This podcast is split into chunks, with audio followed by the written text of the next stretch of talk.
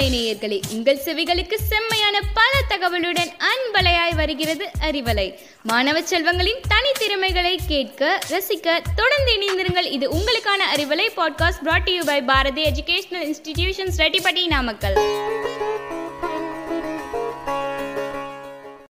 அறிவிலை நேயர்களுக்கு அன்பான வணக்கம். மானுடத்தின் மகத்துவம் கூடி வாழ்வதே என்னும் தலைப்பில் சில மணித்துளிகள்.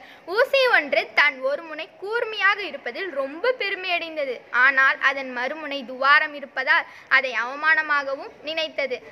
ஒரு நாள் அதன் மறுமுனை உடைந்து போனது. அதனால் அந்த ஊசியை பயன்படுத்தியவர் தூக்கேறிந்தார்.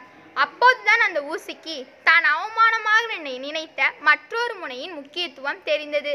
ஒருவர் கூர்மையாக புத்தி உள்ளவராக இருந்தால் மட்டும் எதுவும் சாதித்துவிட முடியாது. கூர்மையான ஊசி தன்னுள் நூலை நுழைத்து கொள்ள காதிருப்பதால் தான் அது பயன்படுவதற்கு உதவியாக இருக்கிறது. எனவே நாம் பிறருடன் இணைந்து வாழும் போதுதான் நாம் எதனையும் சாதிக்கலாம். இந்த மானுட பிறவி தற்செயலாகவோ விபத்தின் காரணமாகவோ அமைந்தது அன்று. இஃது ஓர் அரிய வாய்ப்பு. ஒரே ஒரு தடவை மட்டுமே வழங்க பெறும் வாய்ப்பு. இந்த மானுட பிறவியை மதித்து போற்றி பயன்கொள்ளுதல் கடமை. அதனால் எவ்வளவு நாள் வாழ்ந்தோம் என்பதல்ல. எப்படி வாழ்ந்தோம் என்பதே கேள்வி. வாழ்ந்த காலம் எந்த முத்திரையை பெற்றது? வாழ்ந்த காலம் ஏதாவது அடையாளங்களை பெற்றதா? மனிதர்கள் தனித்து வாழ பிறந்தவர்கள் அல்ல. சமுதாயமாக கூடி வாழ்ந்து ஒருவருக்கொருவர் உதவி செய்து வாழ பிறந்தவர்கள். உலகில் எந்த ஆறும் தனது தாகத்திற்காக ஓடுவதில்லை. எந்த நிலமும் தன் பசிக்காக பிழைவதில்லை. எந்த மரமும் தனக்காக கனிகளை உருவாக்குவதில்லை. இவற்றைப் போல மனிதரும் தனக்கென வாழாமல் பிறருக்கென வாழ வேண்டும்.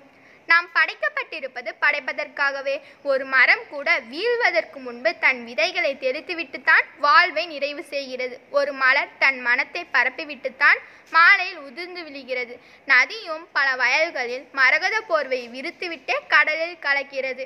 ஆறாவது அறிவையும் பகுத்தறிவு திறனையும் கொண்ட நாம் வாழ்வை நோக்கம் கொண்டதாக மாற்றுவதில்தான் மகத்துவம் இருக்கிறது. நம் பிறவிக்கு தொலைநோக்கு பார்வையொன்று தேவை. அதில் தேடி பிடிப்பதில்தான் நமது வெற்றியின் சூட்சமம் அடங்கியிருக்கிறது. ஒருவர் எல்லாருக்காகவும் எல்லாரும் ஒருவருக்காகவும் இருக்கும் பொது உடைமை நெறியே திருவள்ளுவரின் வாழும் நெறி. மற்றவர்களுடன் அணுக்கமாக இருப்பதும் இணக்கமாக நடப்பதும் முக்கியமான வாழ்க்கை திறன். அதை கையாள தெரிந்தவர்களே குழுவின் தலைமை பொறுப்பில் இருக்க முடியும். காதுடன் உள்ள ஊசியே சிறந்த ஊசி. அதுவே பயன்படும். அதுபோல பிறரை தன்னுள் ஏற்றுக்கொள்ளும் அன்பும் உதவி செய்யும் மனப்பான்மையும் இருந்தால் மட்டுமே நாம் சிறந்தவர்களாக திகழ முடியும்.